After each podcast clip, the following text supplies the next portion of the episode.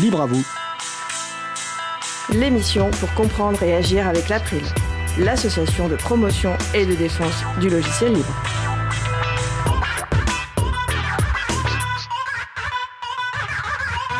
Bonjour à toutes, bonjour à tous, vous êtes sur la radio Cause Commune 93.1 en Ile-de-France et partout dans le monde sur causecommune.fm.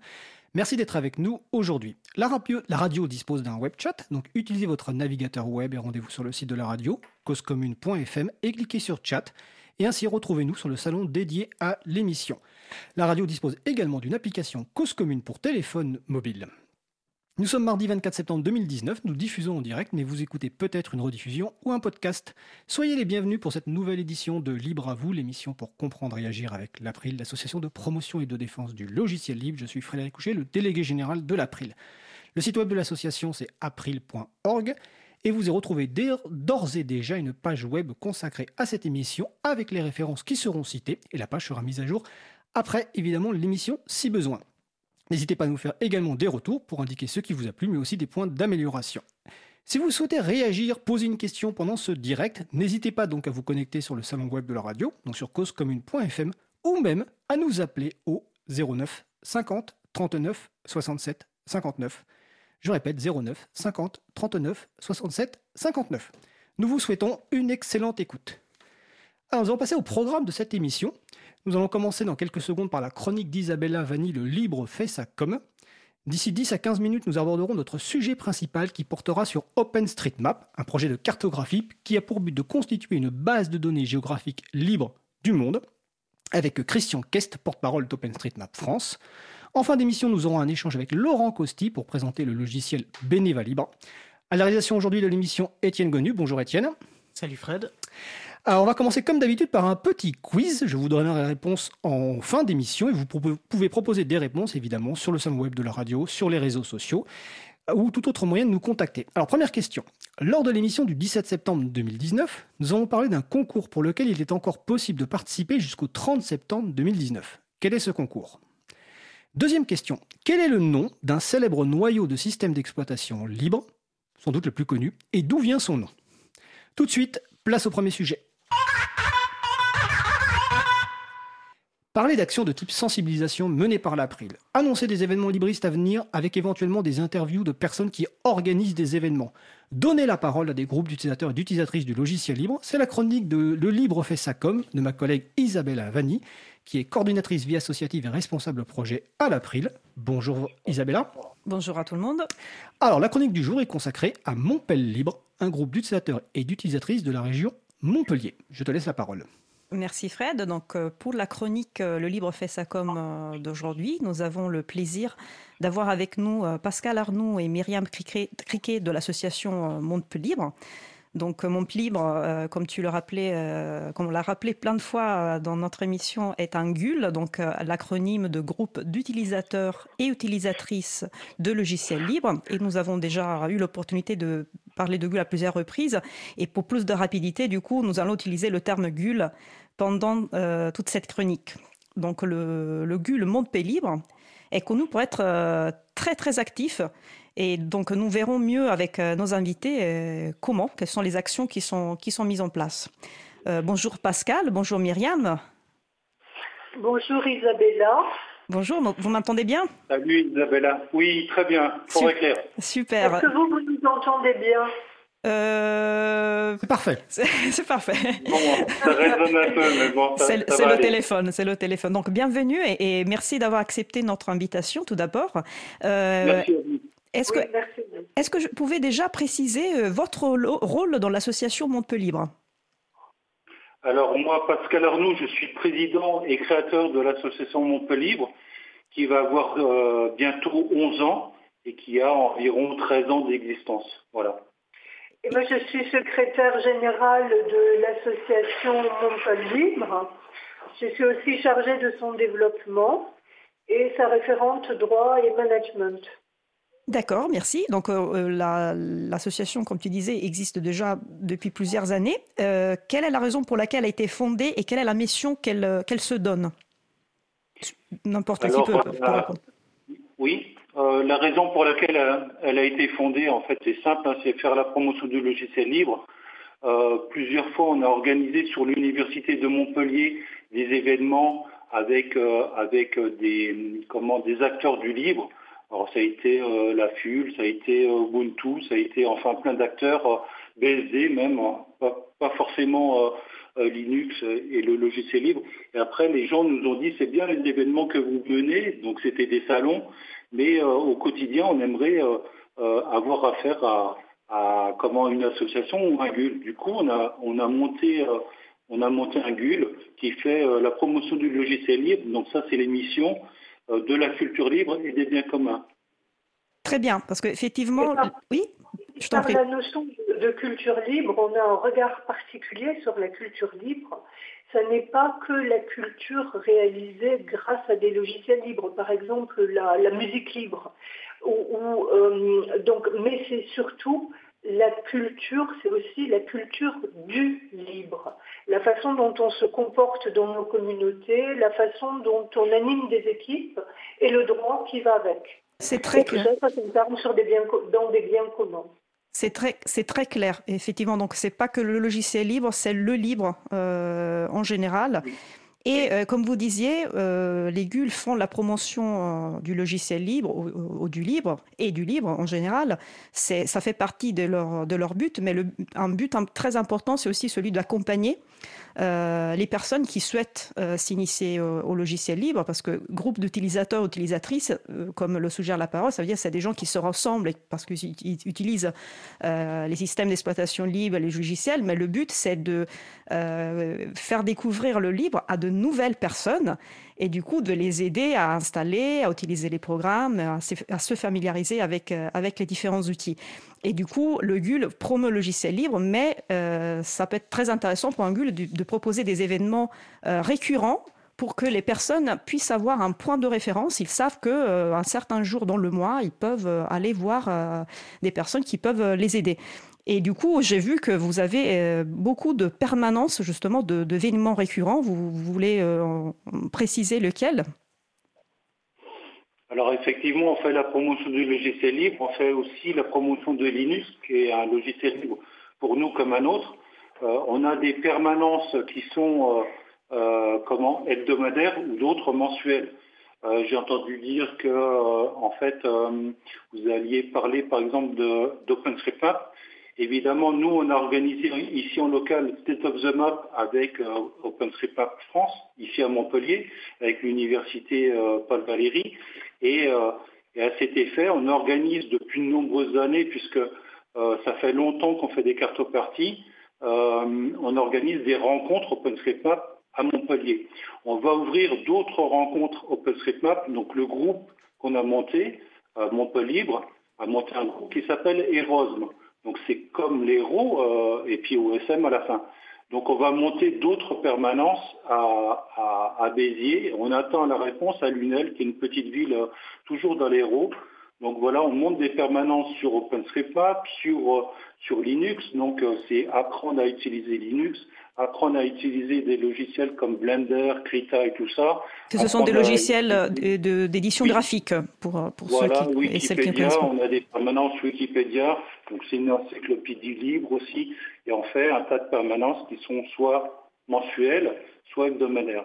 Et dans le cadre des permanences que nous donnons, bien sûr, nous avons des permanences qui sont celles liées essentiellement au, droit et à la culture libre aussi, et notamment, bien évidemment, celle de, de l'April. Mais cette permanence-là, elle est particulière parce qu'elle se fait lors d'un apéro. C'est moi qui anime ces, apéros. Et en fait, tout simplement parce que j'ai des notions juridiques et que l'April travaille beaucoup sur des notions de droit.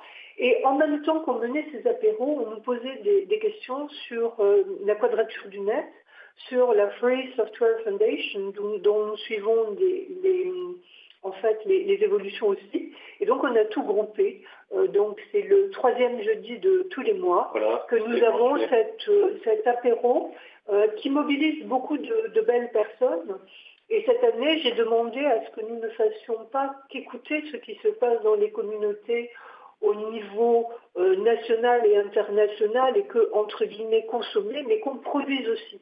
C'est-à-dire qu'on travaille pour ces communautés en disant, ben, nous, ce mois-ci, on s'est réunis et voilà ce sur quoi on a travaillé. Euh, bien sûr en lien avec l'impulsion que donne euh, la communauté. C'est très intéressant ce que vous dites parce que comme disait, euh, comme on disait, les, les GUL rassemblent des personnes, essayent d'initier de nouvelles personnes au logiciel libre, mais il y a aussi ce volet promotion et défense du logiciel libre aussi mm, pour ce qui est l'action institutionnelle portée par exemple par l'April au Quadrature du Net et du coup vous relayez en fait le message de, de ces associations nationales et vous du coup vous faites connaître aussi euh, une action institutionnelle qui est très très importante aussi pour la défense de, l'environnement euh, qui peut permettre au logiciel libre de, s'épanouir. Et à qui sont adressés Oui. Si tu me permets, Isabella, c'est une particularité, me semble-t-il, du bulle qu'est Montpellier Libre, de réunir des gens qui ont des profils différents. Et tu vois, euh, par certains, pour certains d'entre nous, dans le cadre de, de, nos métiers, nous avons aussi d'émissions où nous parlons du libre et où nous, nous défendons ces positions institutionnelles en disant bah, la PRI fait ça, la Quadrature fait ça, la Free Software fait ça, Montpellier Libre fait ça, Fraba fait ça. Et euh, nous, on vous demande, euh, vous, gouvernement, vous, groupe de gouvernement, de faire telle ou telle chose. Mais c'est une particularité de Montpellier Libre qui regroupe des gens de profils différents et notamment pas mal de gens qui sont dans l'univers de la recherche, de l'enseignement et même de l'entreprise et qui donc, euh, et, c'est parce que nous avons tous ces profils différents que nous pouvons faire ça. ce, qui simplement relayer les, les choses de communauté vers le grand public, c'est euh, en fait on ne se coupe pas en morceaux, on est des libristes et on le véhicule et dans notre métier et dans nos activités associatives qui portent notre engagement euh, de citoyen. Et tu, faisais bien de me rappeler tous les, tous les profils qui participent euh, activement euh, aux actions euh, de Montpellier Libre.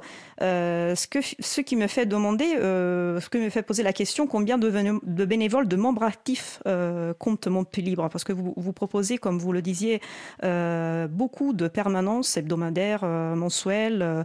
vous participez à beaucoup des événements. Donc voilà, vous êtes combien environ comme membres actifs?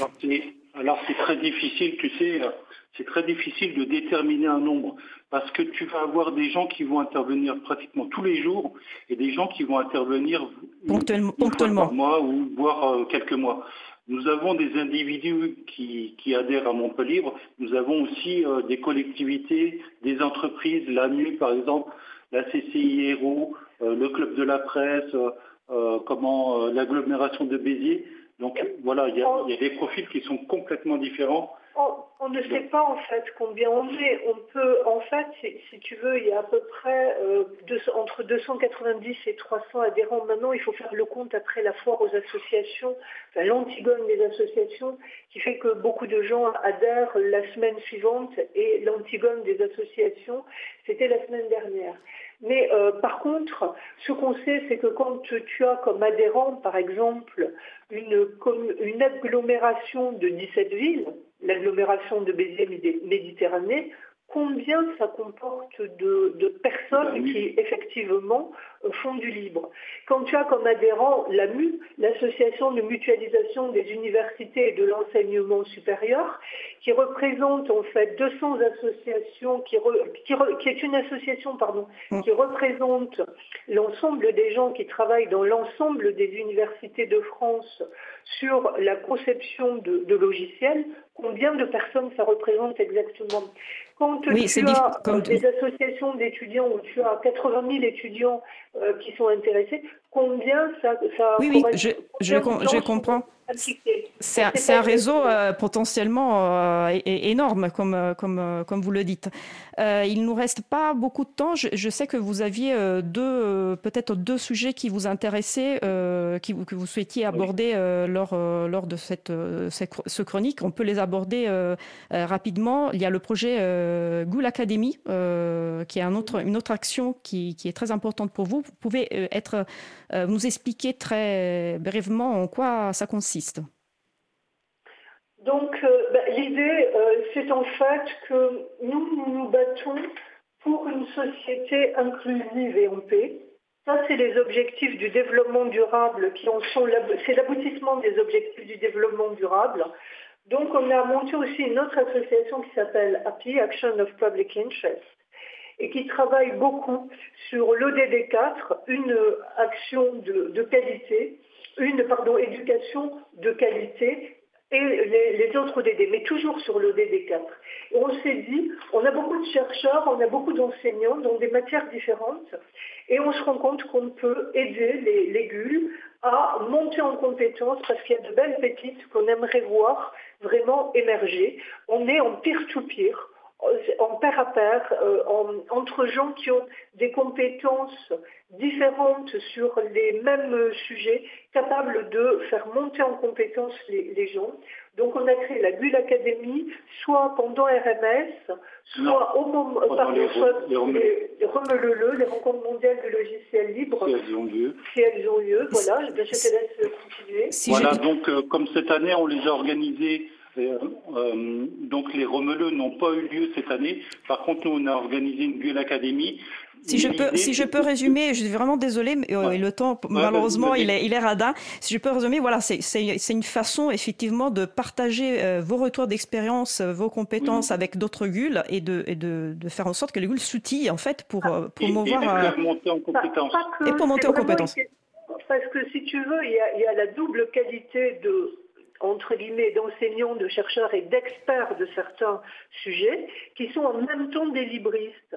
Donc, si tu veux, c'est très simple pour nous de, de, pouvoir expliquer le libre, mais aider aussi à expliquer des choses plus classiques et qui vont pouvoir aider les, les groupes d'utilisateurs de logiciels libres à aller plus loin. L'objectif, c'est que euh, ensemble, avec des partages d'expériences, on puisse euh, si tu veux, vraiment faire la promotion du libre, c'est-à-dire que le libre se développe de plus en plus. Bah merci pour ce, beau projet.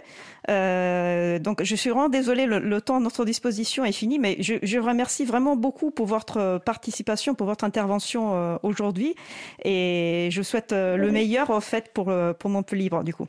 Merci, beaucoup. Merci Isabelle qui nous permet, on annonce les rencontres mondiales sociales, solidaires, libres et éthiques le 6 et 7 décembre 2019 à Montpellier. Et si vous voulez, on reviendra dans une autre émission pour vous en parler. C'est en fait des rencontres qui vont permettre aux libristes qui partagent les mêmes valeurs que les acteurs de l'ESS de se rencontrer, d'en discuter et de monter ensemble des projets. À bientôt Isabelle. Merci beaucoup. Au revoir.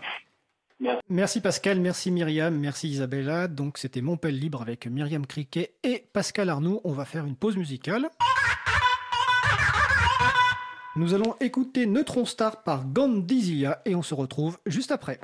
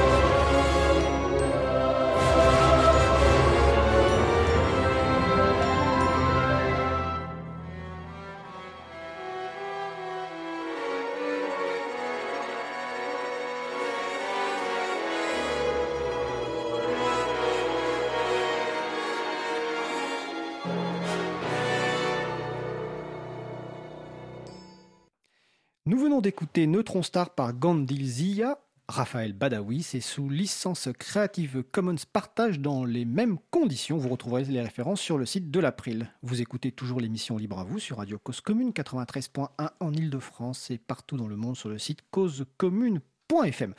Avant de passer au sujet suivant, je vais répondre à la question, la deuxième question du quiz, car dans l'interview précédente, le mot a été euh, cité. Donc je vous rappelle la question, c'est quel est le nom d'un célèbre noyau de système d'exploitation libre et d'où vient ce nom?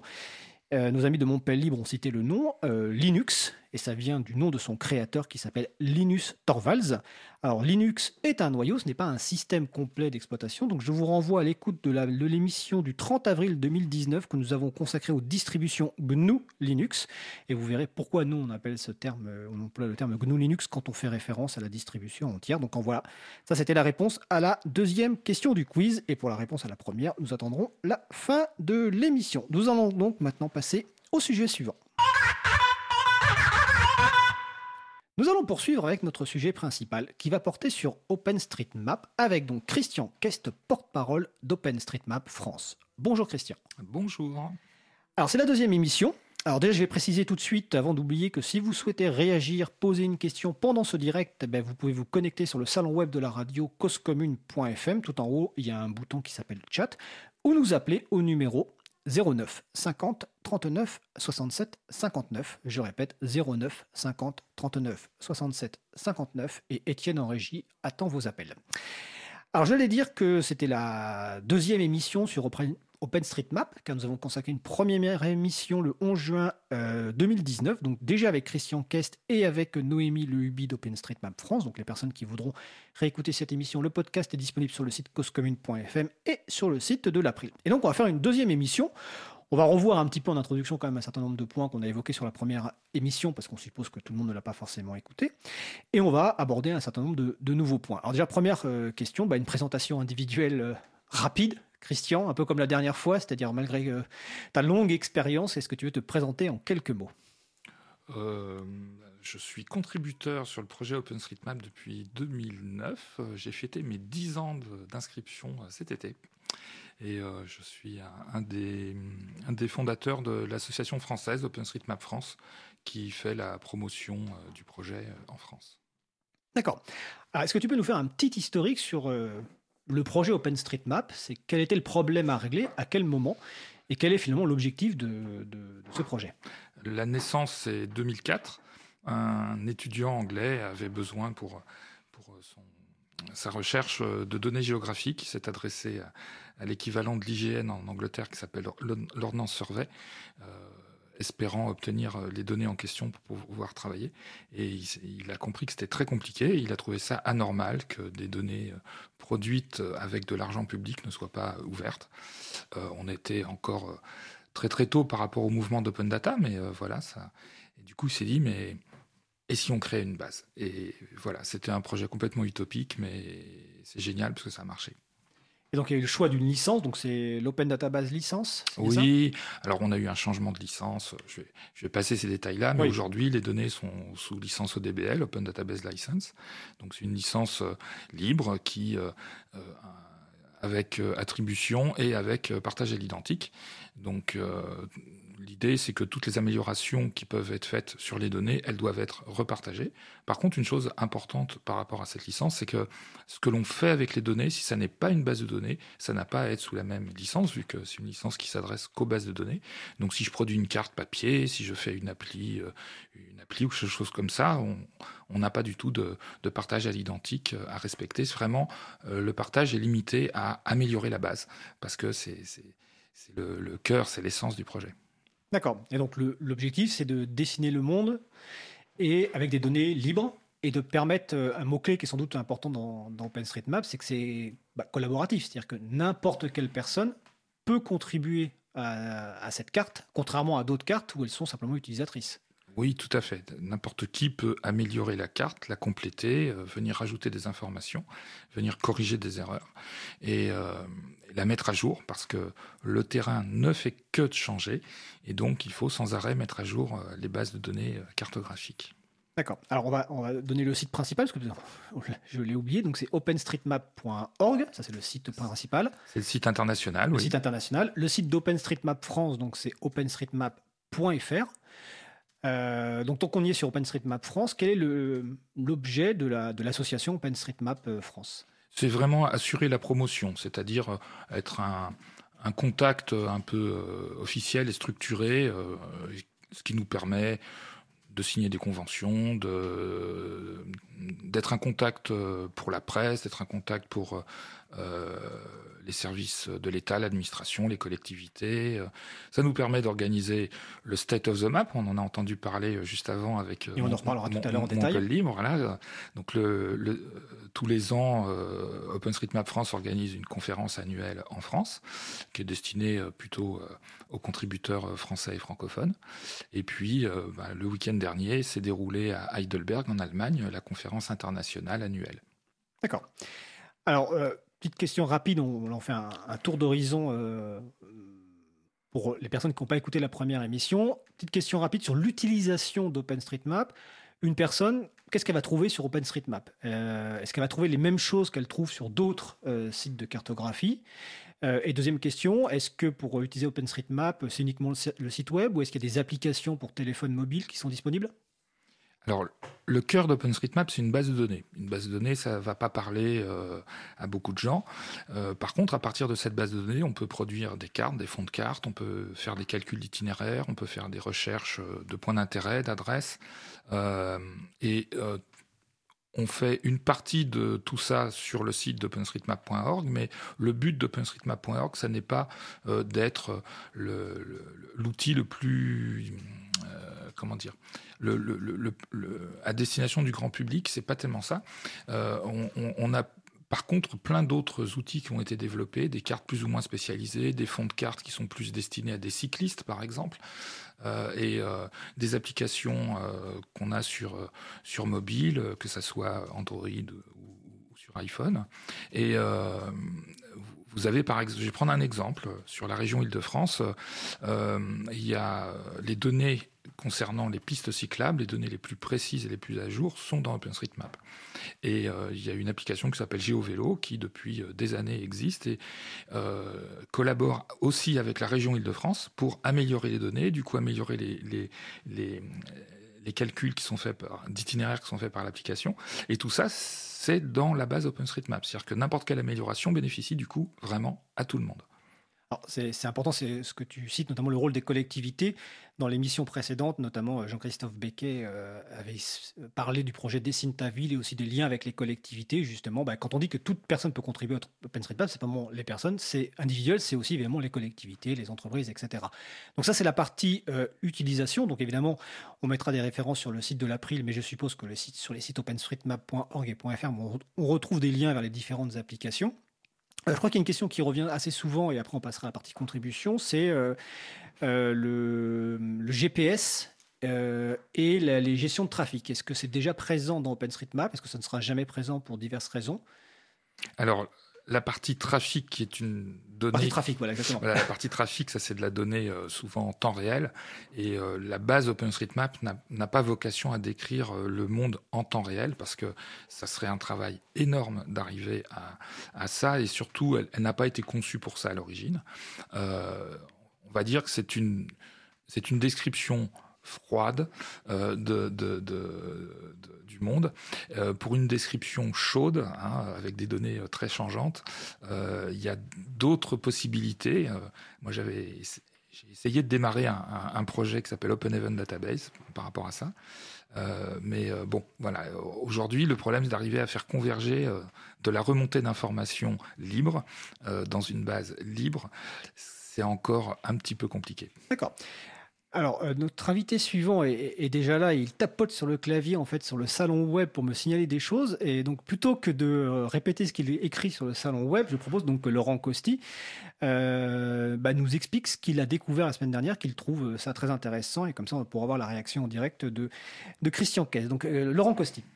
Oui, bonjour à toutes et à tous. Euh, effectivement, alors j'ai eu la chance de, faire une formation la semaine dernière sur la question des données. Donc évidemment, euh, la question d'OpenStreetMap a été abordée, d'autant qu'il y avait euh, un militant d'OpenStreetMap qui était, formateur. Donc voilà, j'ai pu découvrir des choses alors que j'avais appréhendé de loin, mais que je n'avais pas vraiment creusé. Et entre autres, j'ai découvert la page qui décrit finalement les contributions en temps réel sur OpenStreetMap. Et j'ai trouvé ça absolument extraordinaire pour montrer toute l'implication et le nombre de personnes impliquées dans le monde pour contribuer à la base de données. J'ai trouvé ça vraiment vraiment génial. Enfin, ça devrait être beaucoup plus connu. Donc j'ai mis le lien dans le. Alors le lien c'est live.openstreetmap.fr. Voilà. Et ça, bah, ça vous montre avec un très léger décalage toutes les contributions au fur et à mesure qu'elles arrivent. Et, euh, j'adore démarrer cette page dans un onglet masqué euh, quand je fais une présentation.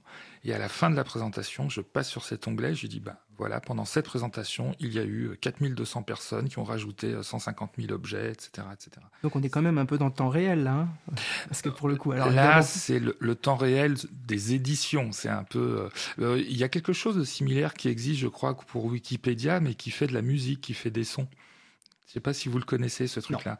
Et euh, ça permet d'avoir comme ça une sorte d'ambiance sonore qui vient des contributions euh, Wikipédia en temps réel. D'accord.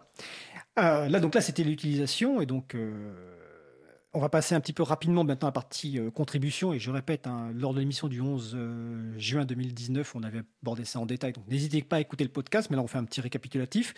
Euh, donc la partie contribution à OpenStreetMap. Est-ce qu'il faut des connaissances particulières, notamment en cartographie? Est-ce qu'il faut utiliser des outils particuliers? Est-ce qu'il faut des droits particuliers pour rajouter des informations dans OpenStreetMap? Et est-ce qu'il y a des conseils que tu donnerais, ou même que Laurent pourrait donner pour quelqu'un qui veut se lancer euh, dans OpenStreetMap. Peut-être tout à l'heure, euh, peut-être euh, les cartoparties, tu pourrais expliquer ce que c'est, vu que tout à l'heure Pascal Arnoux de Montpellier Libre en a parlé. Donc voilà, la contribution. Comment on y va? Qu'est-ce qu'on a besoin pour contribuer? Quelles compétences sont nécessaires? La façon la plus simple de contribuer, c'est d'aller sur le site openstreetmap.org, d'aller regarder son, quartier sur OpenStreetMap, parce qu'on est tous experts géographiques de notre quartier, on le connaît. et quand on, quand on a assez zoomé, qu'on voit juste euh, son quartier, il y a un onglet euh, modifié. Et cet onglet modifié, on y a accès à partir du moment où on s'est ouvert un compte. Donc voilà, il suffit de s'ouvrir un compte sur le site, de cliquer ensuite sur l'onglet modifié et on peut rajouter. Il y a un petit tutoriel qui explique comment euh, l'éditeur qui fonctionne dans le navigateur comment, comment le manipuler avec les concepts de base d'OpenStreetMap. Et puis, ça, c'est vraiment les premiers pas. Une, une cartopartie pour, pour répondre à, ta question, une cartopartie, c'est euh, un événement qu'on essaye de faire sur une demi-journée, voire même sur une journée, où on va aller sur le terrain pour expliquer aux gens comment euh, noter des informations, quelles sont les informations qui sont intéressantes à mettre euh, dans la base OpenStreetMap. Et puis ensuite, on va faire une, session justement de saisie où on va montrer euh, comment fonctionnent euh, les outils de saisie. Il y en a plusieurs, hein, il n'y a pas que celui euh, qui est sur le site web. Et ce, qui, permet du coup d'avoir, de démarrer en, ayant quelqu'un qui nous tient la main. Quoi. D'accord. Alors, un point essentiel qu'on a déjà abordé la première fois, mais qui est important de répéter, c'est la limite sur les informations qu'on peut saisir. C'est que des informations publiques et non pas des données personnelles. On ne peut pas, par exemple, expliquer que euh, tel voisin habite à, tel endroit, etc. Donc c'est vraiment des données publiques qu'on a récupérées de façon euh, libre. Oui, tout à fait. On, s'arrête, on s'arrête évidemment euh, uniquement à l'information qui est publique, voire même pour certaines informations, même si elles sont accessibles publiquement, parce que si on regarde sur une sonnette, on peut voir le nom de la personne. C'est pas pour ça qu'on va le recopier. Voilà. Ok. Et euh, OpenStreetMap a joué un rôle important dans la cartographie de zones notamment aussi de, guerre ou de, ou de séisme. Euh, j'ai l'impression que c'est une des façons dont OpenStreetMap s'est fait le plus quelque part connaître, par la capacité tout d'un coup en réaction de pouvoir euh, réétablir la carte du monde alors que le monde a totalement été dévasté ou en tout cas été grandement modifié. Oui, c'est exact. On, a eu malheureusement certains événements qui bah, nous nous ont mis dans la lumière parce qu'on a pu euh, aider, on a pu donner un coup de main parce qu'on peut mobiliser aussi des centaines de personnes en, très peu de temps pour aller cartographier euh, des zones qui ont été ravagées, soit pour des soit euh, tremblements de terre, tsunamis, inondations, déplacements de population. Enfin, on a tous ces cas de figure là. On a eu la lutte contre Ebola aussi. Enfin, toutes ces choses là. Mais il faudrait pas quand même trop réduire OpenStreetMap à ce côté humanitaire. même si c'est extrêmement utile et important, au quotidien, on s'en rend pas compte, mais il y a de plus en plus de données autour de chez nous qui proviennent d'OpenStreetMap et qui sont utilisées, y compris par des services officiels. un exemple, par exemple? Ben, Il y a certains fonds de cartes qui sont utilisés par la gendarmerie qui utilisent des données OpenStreetMap. Et puis, il y a des. Bah, tout à l'heure, je citais le, cas des, données géographiques euh, sur euh, les pistes cyclables. Euh, voilà, donc là, c'est carrément la région qui. la région Île-de-France. La région Île-de-France qui finance la mise à jour des données géographiques. Laurent Costi Est-ce que ça peut être le support de sciences collaboratives? Oui, aussi. Il y a, il y a les domaines d'OpenStreet, enfin les domaines que touche OpenStreetMap sont sont pas limités. Le, le nom, je dis souvent qu'il est assez mal choisi parce que Open, alors ça oui, c'est on est tous d'accord. Street, ben on fait vraiment pas que les rues. Et Map, ben on ne fait pas que des cartes avec ces données. Donc euh, ça devrait plutôt s'appeler, je pense, Open Geodata, mais c'est quand même moins sexy. Ça a peut-être eu moins de succès, effectivement. Euh, voilà. Euh, tout à l'heure, tu parlais d'applications. Il y en a une qui est pas mal que je trouve pour les débutants euh, pour la utiliser, c'est euh, Street Complete.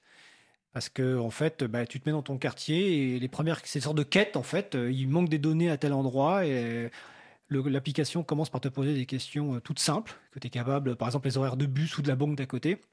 Et en fonction du nombre de quêtes que tu établis, bah, en fait, les questions deviennent de plus en plus élevées et permettent de contribuer. Donc c'est aussi une façon de, euh, de, démarrer avec OpenStreetMap. Je l'avais installé justement après euh, l'émission de, la dernière fois.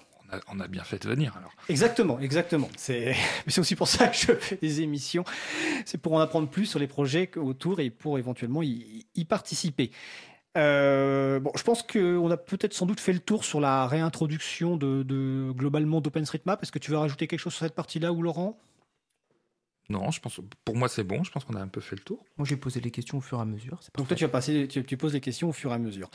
Alors, euh, on, va enfin, on va aborder d'autres sujets, et puis notamment on va commencer déjà par... Euh, parce que si on t'a invité aujourd'hui, euh, le 24 septembre 2019, c'est pas totalement par hasard, c'est que tu reviens d'Allemagne, c'est ça? Oui, c'est ça. Où c'est déroulé donc State of the Map Monde, donc en français on dirait l'état de la carte. Oui, c'est voilà, ça. un peu, voilà, même si bon. donc d'abord, c'est quoi State of the Map Monde? Et euh, quelles sont les nouvelles du projet OpenStreetMap, donc peut-être une nouvelle direction, les nouveaux projets à venir, les évolutions? Ben, euh, Un State of the Map, c'est notre grand événement annuel euh, qui sert à plusieurs choses. La première chose, c'est déjà se voir parce que on échange. C'est un projet en ligne, mais c'est quand même bien de pouvoir discuter en chair et en os avec quelqu'un en direct, souvent avec avec une boisson euh, pétillante. Euh, et euh, et on a, on a tellement de choses à se raconter qu'on ne peut pas faire vraiment en ligne. C'est vraiment génial pour ça. On a évidemment des conférences, des présentations très nombreuses sur plein de sujets. Et c'est à chaque fois l'occasion de découvrir ce qui est fait dans d'autres, dans d'autres pays, dans d'autres communautés. Euh, et c'est une façon, voilà, de d'échanger euh, compétences et les savoirs euh, un petit peu partout. Et pour ça, ça dure malheureusement que trois jours, mais je pense qu'on pourrait, on pourrait durer une semaine tellement on a de sujets à aborder. Et là, à Heidelberg, on était un peu plus de 500 qui venaient, alors beaucoup d'Europe, hein, parce que c'est évidemment la proximité. Mais on avait aussi euh, des gens qui venaient d'Afrique, euh, d'Amérique du Sud, d'Asie, euh, d'un petit peu partout. D'accord. Et est-ce qu'il y a donc quelles sont les nouveautés ou les actus phares suite à State of the Map? À Moi, il y a un sujet qui m'a que, je pense de plus en plus présent, c'est c'est l'arrivée de l'intelligence artificielle dans notre dans notre sphère, euh, on fait beaucoup de contributions en se basant sur des images aériennes, des photos aériennes, et il y a de plus en plus euh, euh, d'acteurs font partie des GAFA en général. On a Microsoft, on a Facebook qui, qui s'intéressent pas mal à ce genre de choses et qui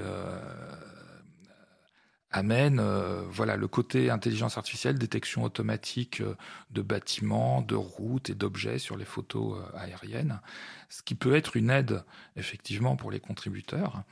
Mais moi, ça me pose quelques petits problèmes. Ça, ça, vaut le coup d'en discuter, je pense. C'est qu'en fait, on, on alimente des modèles des modèles numériques, des modèles d'intelligence artificielle, ce qu'on appelle des réseaux de neurones aussi. Mais ces modèles, eux, ils ne sont pas ouverts. Et euh, ça, me, pose un petit problème philosophique quand même, de, pousser les gens à contribuer euh, euh, parce que effectivement, ça va nous aider à détecter des bâtiments, mais ça ne fait pas que ça. Et puis, on n'a pas, on n'a plus de contrôle et on perd une certaine autonomie qu'on avait avant. Donc, je pense qu'il faut qu'on réfléchisse à ces sujets-là, parce que bah, quand on est sur un site web et que le reCAPTCHA de Google nous oblige à explique juste ce que c'est qu'un reCAPTCHA. Le reCAPTCHA, c'est quand il faut cocher là, je ne suis pas un robot, et puis que vous avez des photos où on vous demande, voilà, on vous demande de reconnaître. Alors, au tout début où ça existait, les reCAPTCHA, c'était euh, par rapport à la reconnaissance d'écriture. Et puis petit à petit, euh, ça a changé et ça fait déjà plusieurs années que euh, on vous demande de reconnaître des bicyclettes, des bus, des des, des boutiques, etc. Des feux tricolores. Des feux tricolores, c'est ça. Et ça sert en fait à à entraîner les modèles de reconnaissance d'analyse d'image qui, vont, qui sont entre autres utilisés pour les véhicules autonomes. Donc en fait, c'est du travail gratuit. alors là, travail gratuitement pour Google alors ou là, les oui, autres. Clairement, c'est du travail gratuit. Voilà. Bon, contraint parce qu'on est obligé de passer par ce, par, par ce barrage pour pouvoir accéder aux services qu'il y a derrière. Donc là, bon, on y est contraint. Euh, donc je lutte déjà un peu contre ça, mais euh, ça me dérange quand on, rentre dans du travail gratuit qui est non contraint. Euh, où là, je me dis bon, quand même, on pourrait peut-être réfléchir à avoir d'autres solutions que que d'alimenter les modèles, des modèles fermés, quoi. D'accord, donc ça c'était une discussion euh, à Set of the Map et c'est en cours la discussion Il euh, n'y a pas vraiment de discussion, c'est une réflexion que j'ai eue et moi j'ai ah. essayé d'entamer la discussion avec plusieurs personnes sur ce sujet-là parce que je pense qu'on ne se rend pas toujours compte euh, au tout début de l'arrivée d'une nouvelle technologie peut, à quel point elle peut rapidement nous réenfermer. Que ça peut être un piège oui. sur le long terme. Oui. D'accord. Alors on va en parler, on va faire une petite pause musicale. Je... Alors j'espère qu'en régie, alors je, je, profite en régie pour remercier Étienne. À la fois Étienne gère la régie et pour être tout à fait transparent, il gère ma plus jeune fille, parce qu'aujourd'hui c'est grève école et donc ma plus jeune fille est à côté de lui. Donc on va faire une pause musicale. Nous allons écouter Kolu Kolavi par les journées de création musicale Zik Libre en Bib.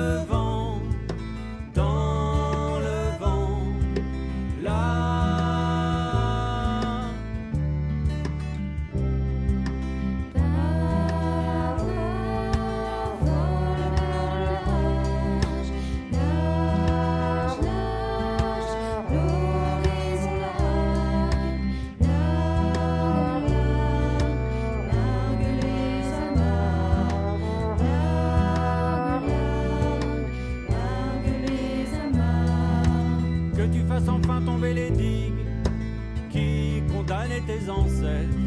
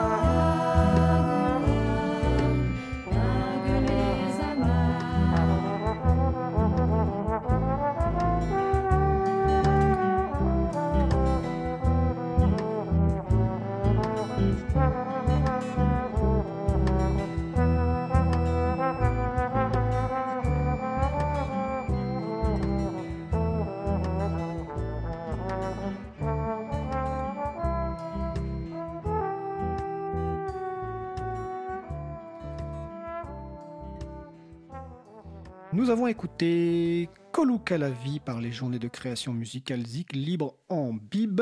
Donc euh, musique libre sous licence Creative Commons partage dans les mêmes conditions. Bah, une licence qui est assez proche euh, de la licence d'OpenStreetMap, mais c'est pas pour les mêmes types de données. Vous retrouverez les, les références sur le site de l'April, april.org. Vous écoutez toujours l'émission Libre à vous, l'émission pour comprendre et agir avec l'April. Donc nous sommes sur Radio Cause Commune 93.1 FM en Ile-de-France et sur causecommune.fm partout dans le monde.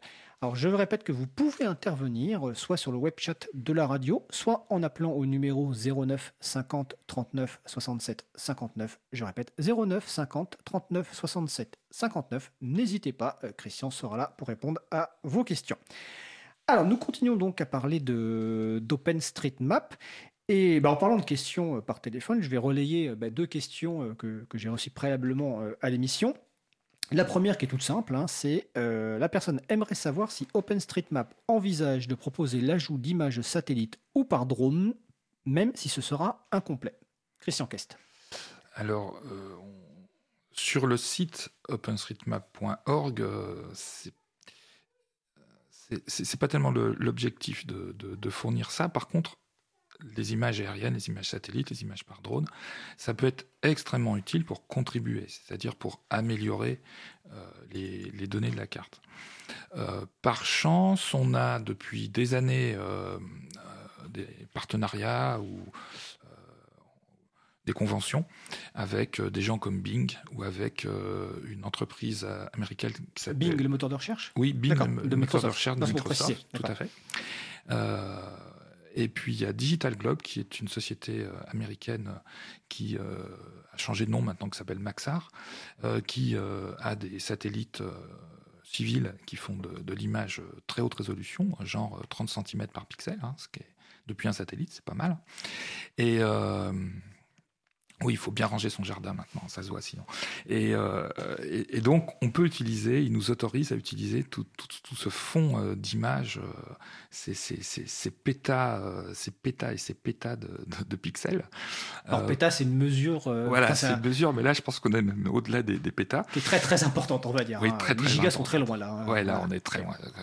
Quand nous, on fait nos photos avec des mégapixels, là, on est dans des milliards de milliards de, de mégapixels. Et, et puis, on a a euh, aussi euh, euh, de plus en plus de photos aériennes qui sont disponibles en open data en, France. On a à peu près la moitié du, territoire métropolitain qui est disponible en open data, avec des résolutions qui varient de 20 cm par pixel à certains endroits. Là, maintenant, sur la région parisienne, les dernières, on est à 5 cm par pixel. Donc là, il faut vraiment bien ranger le jardin. D'accord. Et ces données donc, sont sous la même licence euh, libre euh, Non, non. Alors, non, euh, non, non, parce que ce sont pas, ce sont des images. Donc c'est ah pas une base de données, donc c'est pas tout à fait les mêmes licences. et puis là, c'est de la donnée publique. Donc en France, la réglementation vis-à-vis de la donnée publique, bah, ça fait qu'on a une licence qui, s'appelle la licence ouverte, qui est l'équivalent d'une CC BY, hein, pour, pour simplifier. Et euh, donc on, peut utiliser ces, images et nous on les reprend sur nos serveurs pour pouvoir les diffuser plus euh, simplement pour euh, les contributeurs. Par contre, on, on ne fournit pas de service pour afficher ça, par exemple, sur une carte sur son site. Parce que notre objectif aussi n'est pas vraiment de fournir des services, mais vraiment de fournir la donnée de base pour pouvoir créer ces services et que les autres créent euh, les services dont, ils ont besoin. Dont ils ont besoin, avec la donnée de base. Avec la donnée de base, d'accord. Alors la deuxième question, alors qui est un peu plus, euh, plus longue, mais qui permet aussi peut-être de rentrer dans un sujet qui est, qui est, intéressant, qui est la gouvernance du projet et les choix. Donc je vais essayer de la résumer. Euh, c'est notamment, en fait, c'est par rapport, donc, quand on met à jour euh, une donnée sur OpenStreetMap ou quand on la rajoute, on, peut mettre un, tag qui va décrire un lieu, un équipement. Et là, le cas présent qui m'a été soumis, c'est celui de, des écoles, euh, qui, en fait, le, tag, donc école, est à la fois utilisé pour cartographier la surface occupée par un groupe scolaire et aussi pour cartographier individuellement chaque école qui en fait partie en y associant les infos spécifiques. donc la personne m'a envoyé un lien avec, euh, prenons un exemple à, Saint-Denis, où euh, une requête donnerait six écoles, alors qu'en fait il n'y en a que quatre en réalité. Et donc la personne m'explique qu'il y a eu plusieurs propositions, de, enfin plusieurs solutions en tout cas qui ont été proposées, oui, qu'il y a un, débat sur des forums internes d'OpenStreetMap. Donc apparemment tu as suivi ces échanges. Donc est-ce que tu peux nous dire, ben voilà, l'état de ces échanges et finalement comment la décision finale sera prise si une décision finale doit être prise je ne vais pas rentrer dans le détail de, ce cas-là. Euh, ce a, en fait, il n'y a jamais vraiment une, décision très claire, très tranchée. Euh, il y a une forme de consensus par l'action, c'est-à-dire euh, les, contributeurs vont trouver plus logique et plus cohérent de, faire les choses d'une certaine façon. On se met d'accord globalement aussi en, écrivant les choses sur un wiki pour qui nous sert un peu de, référence. Euh, mais il y a parfois des, des petites divergences, des petites différences entre ce que le wiki a prévu et puis la, vraie façon dont, les contributeurs euh, cartographient. On a aussi des évolutions parfois dans le temps, c'est-à-dire que on n'est pas rentré dans le détail au début, et puis petit à petit, il faut qu'on détaille un petit peu plus. Alors effectivement, là, typiquement, un groupe scolaire, ça peut regrouper plusieurs établissements scolaires, plusieurs écoles. Typiquement, une école primaire, vous allez avoir une section maternelle et, une section... Euh, euh, élémentaire. élémentaire. Je, cherchais les, mots. Euh, mais là, on a même encore d'autres problèmes, parce que par exemple, l'équivalent d'une école maternelle dans beaucoup de pays euh, étrangers n'est pas considéré comme une école, mais comme un jardin d'enfants. donc on a même aussi des discussions, est-ce qu'on doit cartographier une école maternelle comme un jardin d'enfants ou bien comme une école, mais avec des enfants en bas âge. Donc euh, voilà, bon, je ne vais pas rentrer dans le détail, euh, mais on cherche vraiment à, trouver un consensus, à faire les choses simplement, parce que si on, si on a une façon de modéliser les données qui est trop compliquée, trop éloignée de ce qui nous vient naturellement, ben, ça ne marche pas. Quoi. D'accord. Alors, ça me fait penser que la, première fois, on l'avait un petit peu expliqué sur la structure OpenStreetMap. Euh, c'est qu'il n'y a pas, alors si je me souviens bien, on va voir si j'écoute bien mes émissions. il n'y a pas d'équipe salariée dans, la fondation. Euh, y a il y a une fondation de droit anglais et euh, il y a une personne qui s'occupe de l'administration générale, voilà. qui est euh, qui est salariée, mais il n'y a qu'une seule personne. Mais qui mais qui n'y a pas de salarié qui gère, on va dire justement ce genre de discussion, ce genre donc tout se fait au niveau bénévole sur les forums euh, c'est des forums internes ou c'est des forums publics? Tout est public. Tout est public. Tout, est public. Et là, et même au niveau de la fondation, il y a un board, etc., etc. Mais le board, c'est pas lui qui va prendre des, décisions de ce type-là. Euh, le euh, conseil d'administration. Voilà, c'est le, le conseil d'administration de la fondation qui est là pour assurer la pérennité du projet. C'est sa mission principale. Et je crois que dans le manifeste de, création de la fondation, il y a la, la fondation soutient le projet mais ne le contrôle pas. Ce qui est quand même assez intéressant, je trouve. Tout à fait. Euh, alors, donc, ça, c'est donc la deuxième question. Donc, je remercie les deux personnes euh, qui, ont, qui, ont, envoyé ces, euh, ces, questions qui permettent d'avancer en tout cas dans la discussion. Et puis bon, j'ai découvert un exemple à Saint-Denis, je pense que la personne a envoyé à Saint-Denis l'exemple de Saint-Denis parce que j'habite à Saint-Denis, donc je connais bien en plus cet espace scolaire effectivement qui regroupe beaucoup plus d'écoles au même endroit.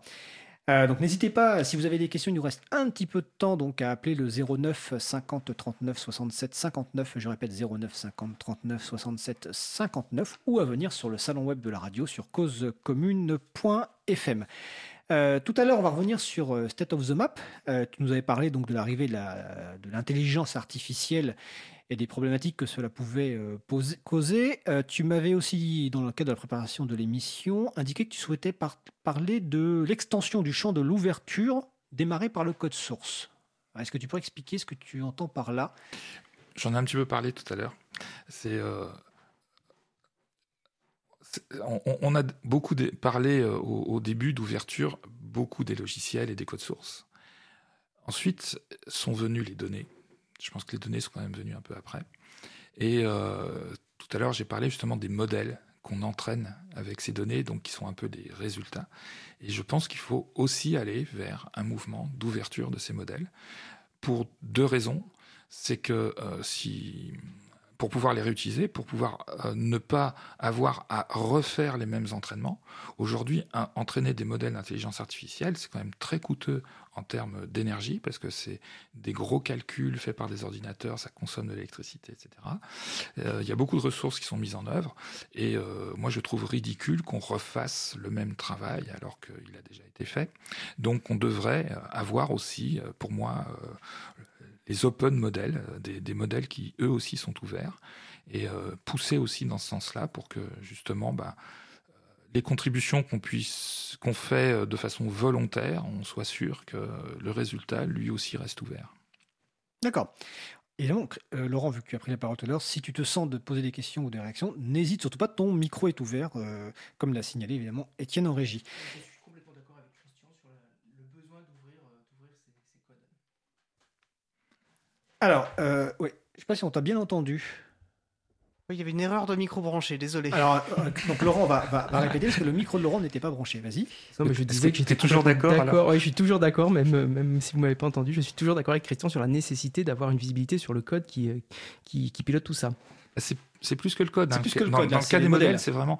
Là, tu as un mélange entre. On a pris des données, on a utilisé du code pour faire fonctionner un réseau de neurones et on a entraîné un réseau de neurones, c'est un résultat.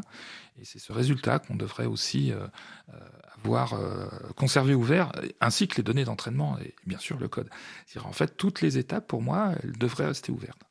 Bon, en tout cas, ça, pense qu'on rajoutera ce sujet dans la liste des sujets à traiter euh, dans l'émission, euh, parce que c'est un sujet qui dépasse le cadre évidemment de simplement du logiciel libre ou autre, hein, et qui intéresse beaucoup de gens actuellement, euh, à la fois des industriels, des politiques, et puis tout simplement les citoyens et les, citoyennes. Donc on va, je pense, traiter ça un de ces jours.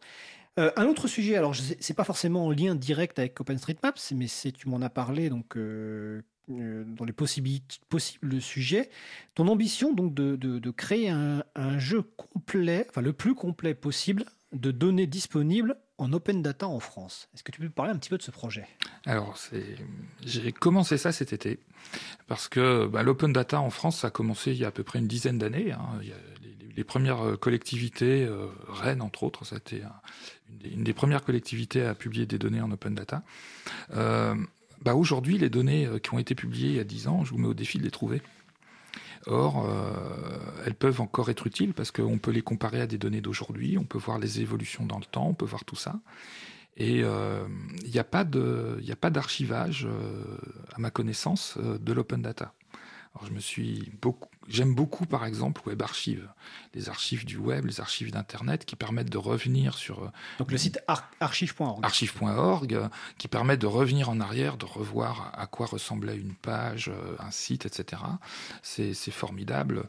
J'ai téléchargé par grande curiosité l'archive complète de tous les sites qui avaient été créés sur GeoCities. Alors les, les anciens du web. C'est quoi GeoCities GeoCities, c'était un, service qui permettait de se créer un site, de se créer sa home page et euh, dans les années 90-2000.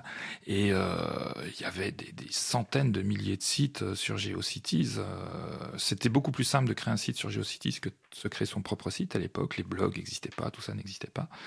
Et c'est passionnant de, de, de regarder euh, ce contenu. Si vous êtes fan de, de GIF, alors là, vous, vous allez avoir une overdose.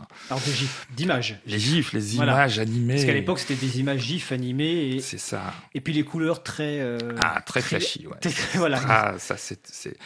Aujourd'hui, on peut dire que c'est un petit peu kitsch, effectivement. Mais c'est kitsch. Mais c'est. C'est l'époque qui voulait ça. Oui, mais on, voit encore des sites de ce type-là. Mais voilà, donc. Euh, les choses avancent tellement vite que euh, dans le domaine du numérique que si on prend pas le temps euh, de se poser les questions et, de s'occuper d'archiver certains trucs, ça disparaît. Ça disparaît très très vite parce que le numérique disparaît plus facilement que le papier finalement. Le papier, à moins qu'on fasse une action vraiment pour le détruire, il se détruit pas. Alors que le numérique, si on fait pas d'action pour le garder euh, sur un disque qui sera encore lisible, bah, on peut plus le lire. Donc euh, voilà, donc je me suis lancé dans ce projet-là que j'ai appelé Open Data Archive. Euh, et euh, pour l'instant, j'archive 150 portails open data qui sont disponibles en France, dont data.gouv qui est le, portail national. Et j'ai à peu près 30 000 jeux de données qui sont archivés et surtout l'archivage se fait tous les jours. Donc quand les données évoluent dans les jeux de données, je conserve les différentes versions. Ah, tu, tu conserves l'historique. voilà. Donc le site c'est opendatarchive.fr. Alors pour l'instant, pour l'instant c'est pas. Pour l'instant, il ressemble vraiment à rien parce que n'allez pas le voir pour le moment. Voilà, n'allez pas. Sauf si vous avez envie de voir une longue listing de fichiers et puis un, un fichier qui s'appelle lisez-moi. Voilà, c'est très très très brut pour l'instant. Euh, euh, on commence par archiver les fichiers, ensuite et, et, la description des fichiers, ce qui est très important. Et ensuite, on pourra faire des choses intéressantes avec ça. Mais et ensuite, on rajoutera les gifs animés. Non. Ah, on, on, pourrait en mettre aussi. On et, pourrait en mettre. Et du coup, ton salon est occupé par une quantité de disques durs incroyable, j'imagine? Alors, ce n'est pas mon salon, c'est ma cave. D'accord. Et, et, tout ça tourne dans mon futur chaton qui se trouve dans ma cave. Il y a eu des émissions sur les chatons, donc si vous n'avez pas écouté l'émission sur les chatons, vous allez pouvoir la réécouter. Et euh, donc voilà, j'ai petit à petit accumulé du matériel. Et puis l'arrivée enfin de la fibre dans ma banlieue euh, pas si lointaine de Paris euh, m'a permis de passer à l'action. Alors, je précise d'ailleurs en parlant des émissions passées, on a fait une émission sur les, sur les données publiques, donc le 2 octobre 2018 avec euh, donc Tanguy Morlier de Regard Citoyen, Xavier Berne de Next Impact et euh, Laurence Compara de la ville de Grenoble. Donc vous pourrez en apprendre plus là-dessus. Sur les chatons, donc c'est collectif d'hébergeurs qui propose des services loyaux. On a fait deux émissions. Alors là, j'avoue que je n'ai pas les dates en tête, mais sur le site de l'April, vous trouverez facilement april.org ou sur causecommune.fm. Et c'est d'autant plus important que Framasoft a annoncé euh, aujourd'hui qu'ils allaient mettre un terme à un certain nombre de services dans les années à venir pour effectivement se défram déframatiser. Oh là, bon, est-ce que tu peux le faire Déframasoftiser le web. Le web, voilà, exactement. Déframasoftiser Internet. Donc ça, c'est important. Et on a exactement la même situation avec OpenStreetMap où beaucoup de gens se disent Oh, bah, je vais mettre le fond de carte d'OpenStreetMap, euh, voilà. Mais nous, nos serveurs, on ne peut pas les multiplier à l'infini et ça a un coût. Euh, et donc on, pousse aussi exactement comme Framasoft hein, les, gens qui ont besoin d'avoir euh, d'utiliser les données OpenStreetMap à déployer leur propre serveur pour être autonome. Les, les données et le code sont libres euh, et gratuits. Par contre, les services, euh, multiplier les machines, ça a un coût, euh, ça nécessite euh, de l'administration et tout ça, c'est géré bénévolement. On peut pas, on, peut pas, on peut pas remplacer Google Maps. C'est pas possible pour ça. Alors, je vais juste. tout à l'heure, on parlait donc des, des, modèles et des problématiques de, droit et d'accès là-dessus. Euh, sur le salon web de la radio, il y a Muman euh, qui nous dit euh, c'est pareil pour la science. Est-ce qu'un papier qui se prétend scientifique mais basé sur un algorithme des données pas publiques permet réellement de répéter l'expérience et de refaire la conclusion? Selon moi, non. Et il indique un, lien qui est un peu long, donc j'aurais du mal à, le lire et que ce soit lisible, mais on le mettra sur le, site web de, en référence. Donc c'est Science Open Access, publication et scientificité. Hein. Il y a des tests aujourd'hui euh, pour parler. Euh, voilà. Donc c'est une réponse de, enfin un commentaire de, de Muman. Euh, sur le salon web. Alors, bah, le temps file, et puis Laurent Costi va ensuite nous parler de Bénéva Libre. Est-ce que tu veux aborder un dernier sujet ou faire des annonces peut-être autour d'OpenStreetMap ou d'autres choses, parce que tu fais plein de choses euh, non, mais je vais rester sur OpenStreetMap. Je suis venu pour ça. Si je peux revenir pour d'autres sujets. Avec plaisir. Euh, oui, euh, j'ai une annonce très importante. le prochain State of the Map international aura lieu à Cape Town le 3, du 3 au 5 juillet 2020. Donc en Afrique du Sud. En Afrique du Sud, si Cape Town ça ne change pas de nom euh, d'ici là. Et euh, le prochain State of the Map euh, France aura lieu, lui, à Nantes. Je n'ai pas encore les dates. Mais ce sera en 2020. Ça sera, bah oui, en 2020, parce que l'année se termine bientôt.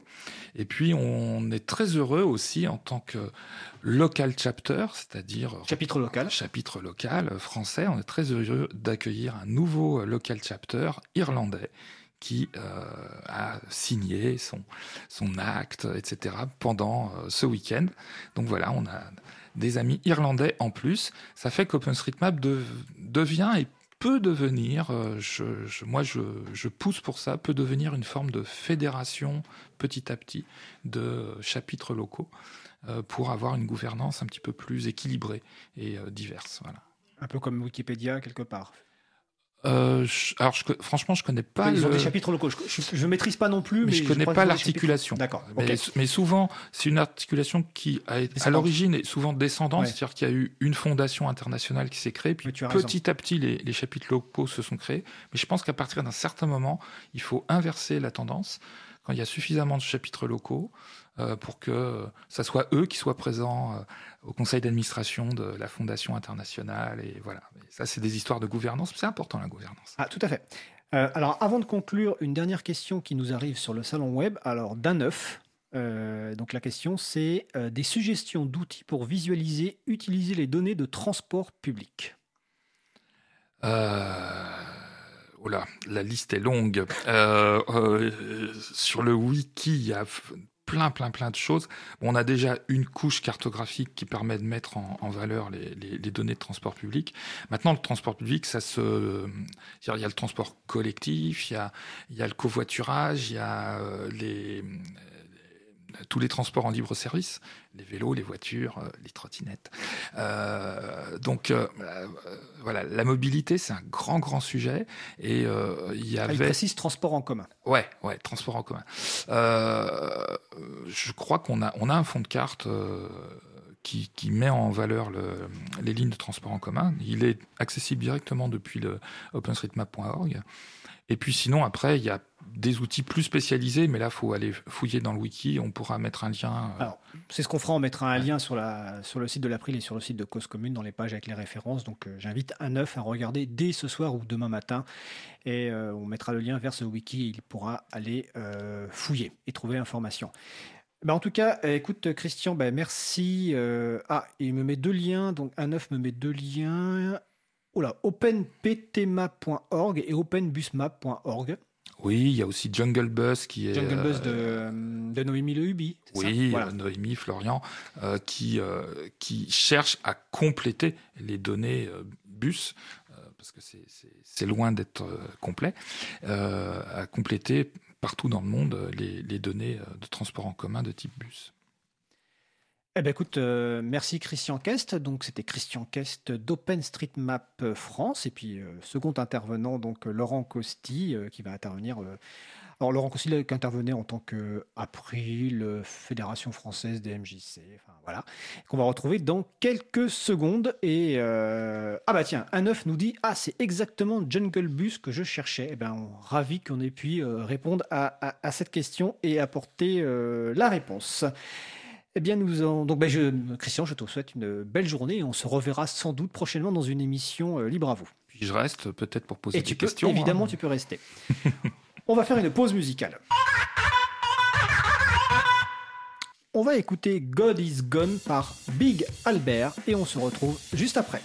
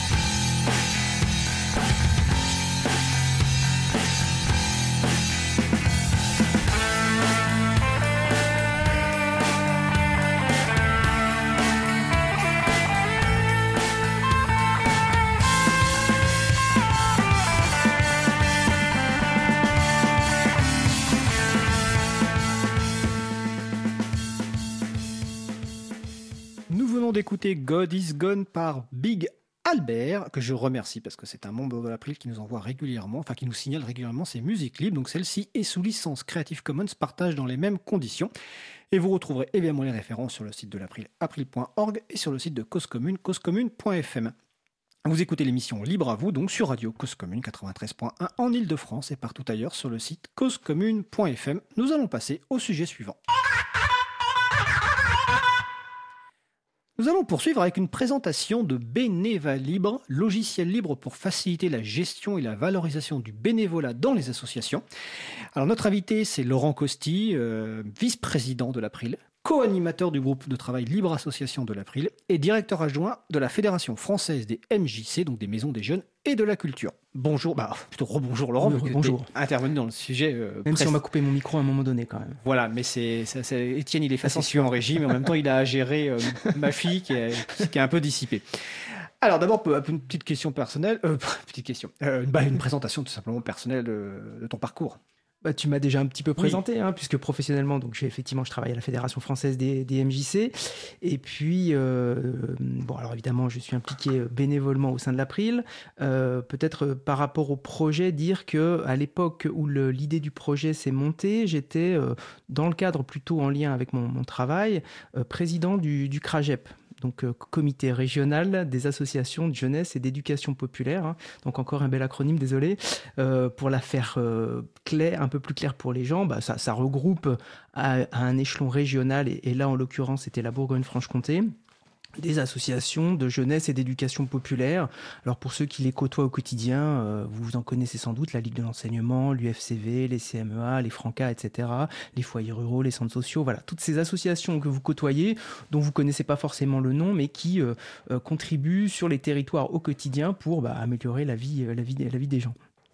Des associations très importantes. Donc Bénévolat libre, c'est un logiciel libre donc pour faciliter la gestion et la valorisation du bénévolat dans les associations.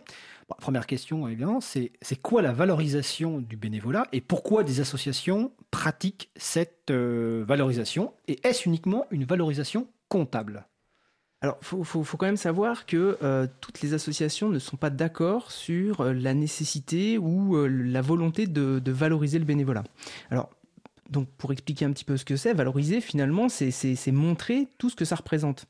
Euh, bah, on peut peut-être faire le lien avec ce qu'on a vu tout à l'heure sur OpenStreetMap. C'est vrai que euh, un jour on m'a dit, euh, ouais, il y a beaucoup de contributeurs à OpenStreetMap. ouais, ok, il y a beaucoup de contributeurs, très bien, il y en a un million, deux millions, enfin j'en sais rien.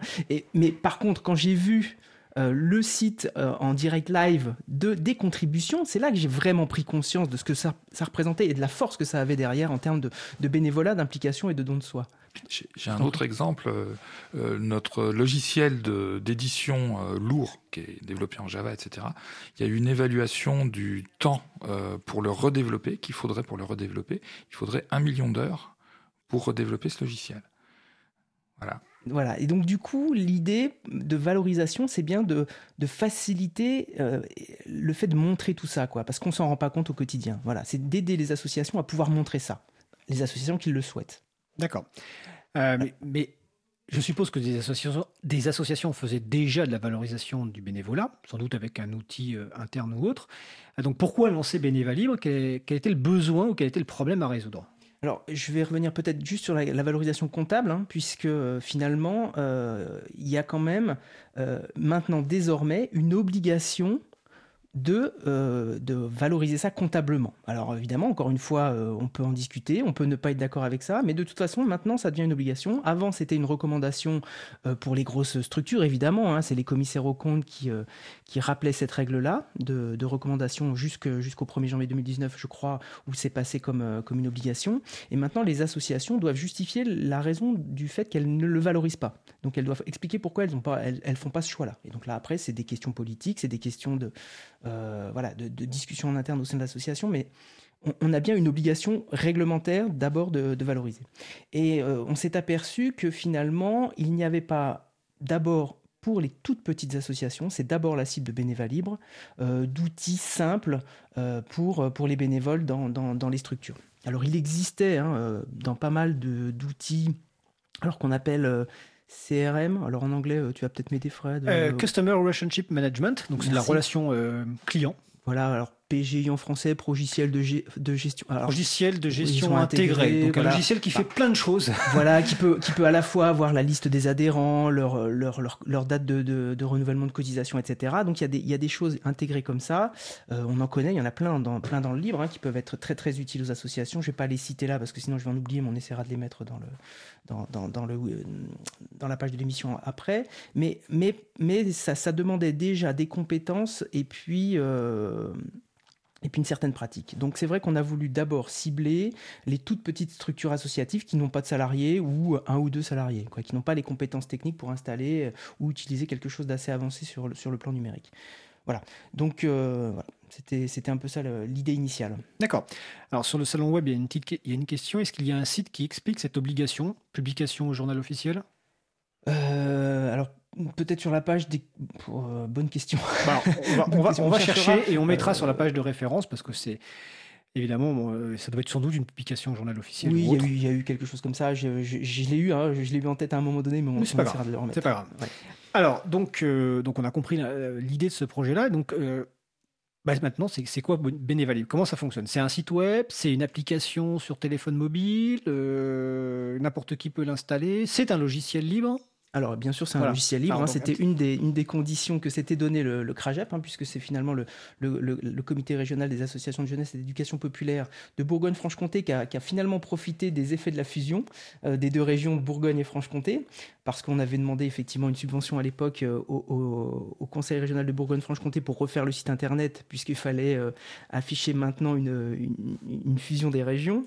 bon, finalement, le site, on l'a fait autrement et on s'est dit, bah tiens, finalement, par rapport à ce projet-là dont on avait déjà l'idée, est-ce que ce serait pas utile d'utiliser cette euh, subvention-là pour, euh, pour ce développement-là?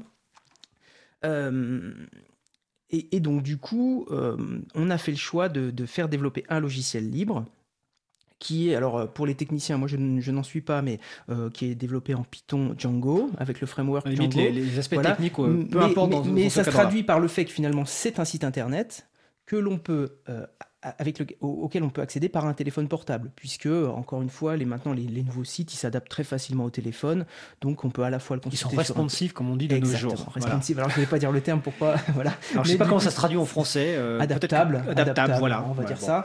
Euh, donc voilà, on peut l'utiliser à la fois euh, par le biais d'un téléphone. Hein, voilà, je suis un bénévole, je, je, viens de consacrer deux heures au stand de l'association sur, sur le forum des associations. Hop, je prends mon téléphone portable, je dis tel jour, j'ai passé deux heures pour telle association. Il faut s'être créé un compte, mais c'est extrêmement rapide. Il y, a, besoin d'une adresse mail, alors soit anonyme, soit, euh, soit très clairement avec votre nom prénom, mais encore une fois, euh, c'est assez simple dans l'utilisation. Donc euh, c'est bien un site, enfin c'est bien un logiciel libre pour lequel, pour l'instant, une seule instance, à ma connaissance, a été mise sur un serveur de la, de, de la SIC qui a développé le logiciel pour le CRAGEP. La SIC. La SIC, alors là, du coup, c'est la Société Collective d'intérêt. Euh, non, euh, Coopérative d'intérêt collectif, je crois, je suis pas tout D'intérêt collectif, voilà, c'est ça. Donc, qui s'appelle CLIS 21, qui a développé pour le. Qui est dans le Nord. Qui est dans le Nord, euh, voilà, qui développe depuis longtemps déjà des logiciels libres. Et euh, donc pour l'instant, une seule instance est installée euh, sur, euh, sur le serveur de, de cette SIG. Vous pouvez accéder à cette instance-là si vous n'avez pas les compétences pour installer votre propre instance sur votre propre serveur, ce qu'on peut comprendre, hein, c'est quand même pas la portée de tout le monde. Mais après, l'idée a bien été pensée comme la logique chaton dont on a évoqué tout à l'heure le nom. Hein. L'idée, c'est que chacun puisse après administrer ses propres services, y mettre ses propres règles en fonction de, de, de, ce qu'elle veut faire de ce bénévolat. Voilà, puisqu'encore une fois, c'est pas, pas clair pour toutes enfin, c'est pas clair pour toutes les associations que de savoir quoi faire de ce, bénévolat et de cette valorisation. Alors, c'est important donc de comprendre qu'il y a deux parties, enfin, en tout cas, c'est ce que j'en comprends, hein, qu'il y a deux parties dans, dans Libre. Il y a la partie client, logiciel client, donc accessible soit sur euh, un ordinateur classique, soit sur téléphone mobile. Et il y a le serveur Bénévalib qui va récupérer les données. Donc pour l'instant, il y a une seule instance qui est l'instance quelque part de démo, test, etc. Mais évidemment, toute structure, toute association euh, peut installer, prendre la partie serveur, l'installer sur ses machines, ou en tout cas demander à son, soit ses bénévoles, soit son prestataire de le faire, pour, ce qui est important, évidemment, avoir une maîtrise des données parce qu'évidemment, les données sont fondamentales. Donc il y, a ces deux parties-là.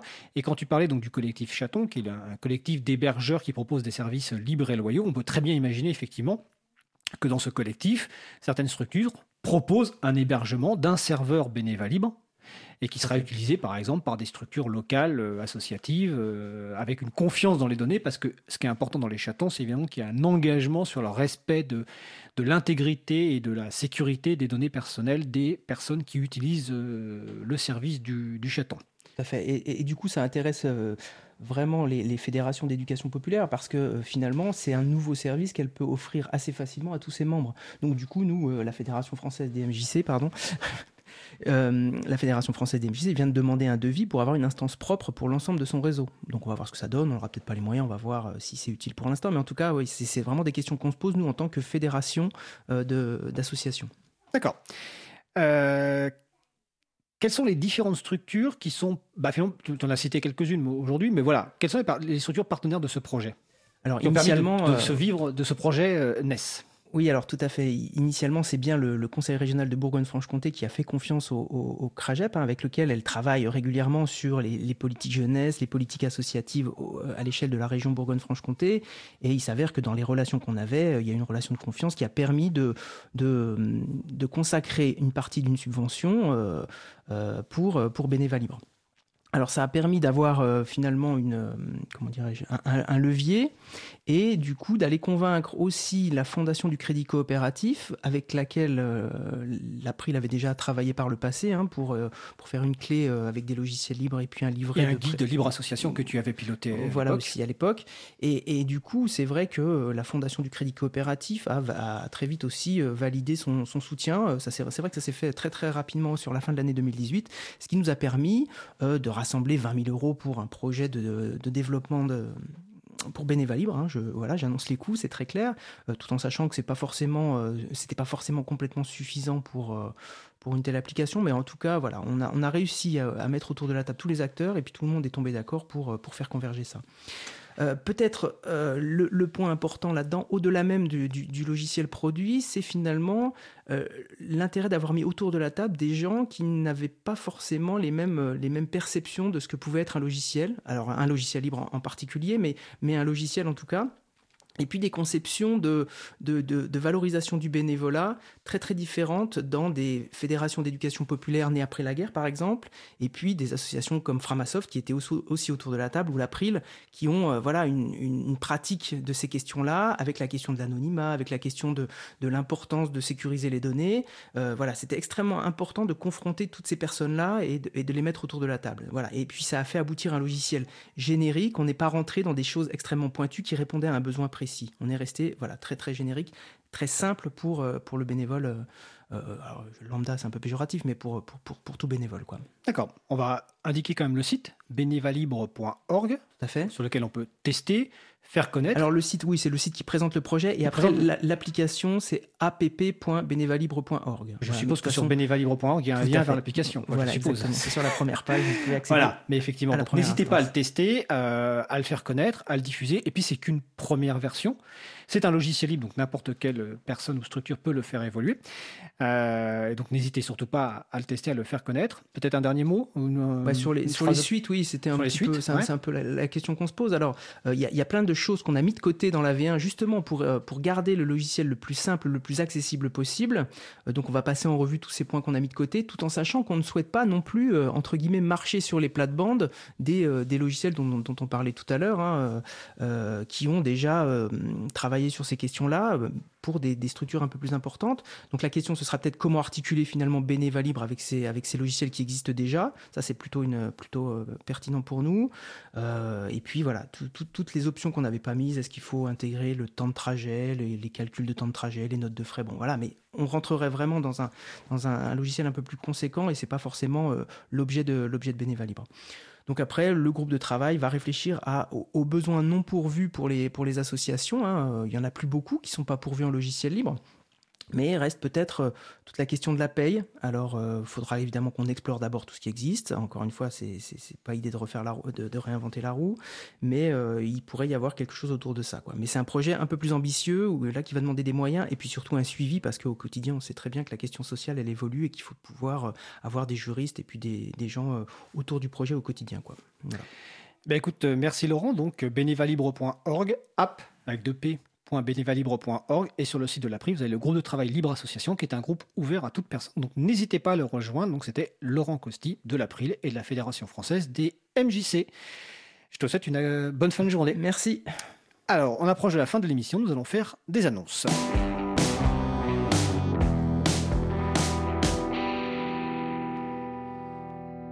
Nous allons dans la partie annonce. Malheureusement, euh, on va commencer par une annonce très triste. Nous avons appris aujourd'hui, donc euh, par un courriel de Pierre-Yves Gosset, donc le décès de Jean-Yves Royer à l'âge de 81 ans. Donc, euh, bah, je reprends une partie du courriel de, Pierre-Yves qui disait que Jean-Yves Royer était un militant du libre, d'une constance rare dans sa militance, ses engagements, son humilité et son éthique.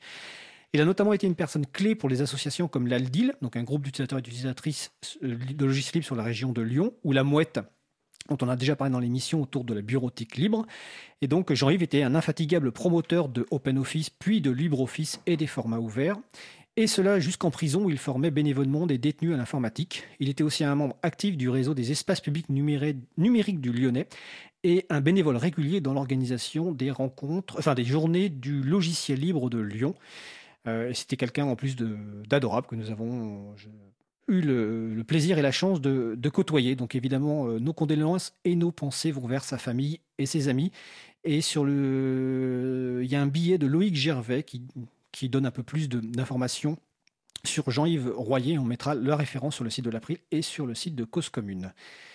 Euh, donc sans, transition, comme on dit dans ces cas-là, euh, réponse au quiz de la deuxième question, non de la première question. Alors je me souviens même plus. Ah mais en fait je me suis trompé tout à l'heure. J'avais oublié de préciser. Euh, c'était quoi la première question? J'ai un trou de mémoire là. Alors là je suis complètement. Ah oui, je vous demandais quel était le projet dont on a parlé la semaine dernière, le concours mondial et qui se poursuit jusqu'au 30 septembre 2019. Ce concours, c'est Wiki Love the Monuments. Donc, vous retrouvez les références sur le site de l'April et vous, donc, vous pouvez proposer des photos de, monuments donc jusqu'au 30 septembre 2019. Excusez-moi, c'est pour cet oubli. Euh, dans l'actualité, donc là, ça va aller assez rapidement parce que je vois que le temps passe. Donc, il y a le projet de loi relatif à la lutte contre le gaspillage et à l'économie circulaire qui commence aujourd'hui au Sénat. Nous en avions parlé dans l'émission du 17 septembre 2019. Nous avons mis en ligne un acte une actualité avec les amendements et un certain nombre d'informations concernant ce projet de loi. Donc je vous invite à, à le consulter. Euh, il y a des appels à conférence, mais je les, pas, je les passerai la semaine prochaine parce que sinon je n'arriverai pas à tenir euh, sur les événements. Simplement vous signaler quand même que euh, nos amis de Next Impact, donc Xavier Berne qui intervient régulièrement dans l'émission, font une rencontre le 27 septembre 2019 à Paris. Alors l'émission se termine. Je remercie toutes les personnes qui ont participé. Isabella Vanni, Pascal Arnoux, Myriam Criquet, Christian Kest, Laurent Costi, aux à la régie, Étienne Gonu, aidé de ma fille. Vous retrouverez sur le site april.org les références pour l'émission.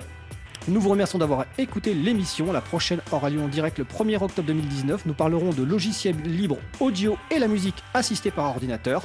Nous vous souhaitons de passer une belle fin de journée. On se retrouve en direct mardi 1er octobre 2019. Et d'ici là, portez-vous bien.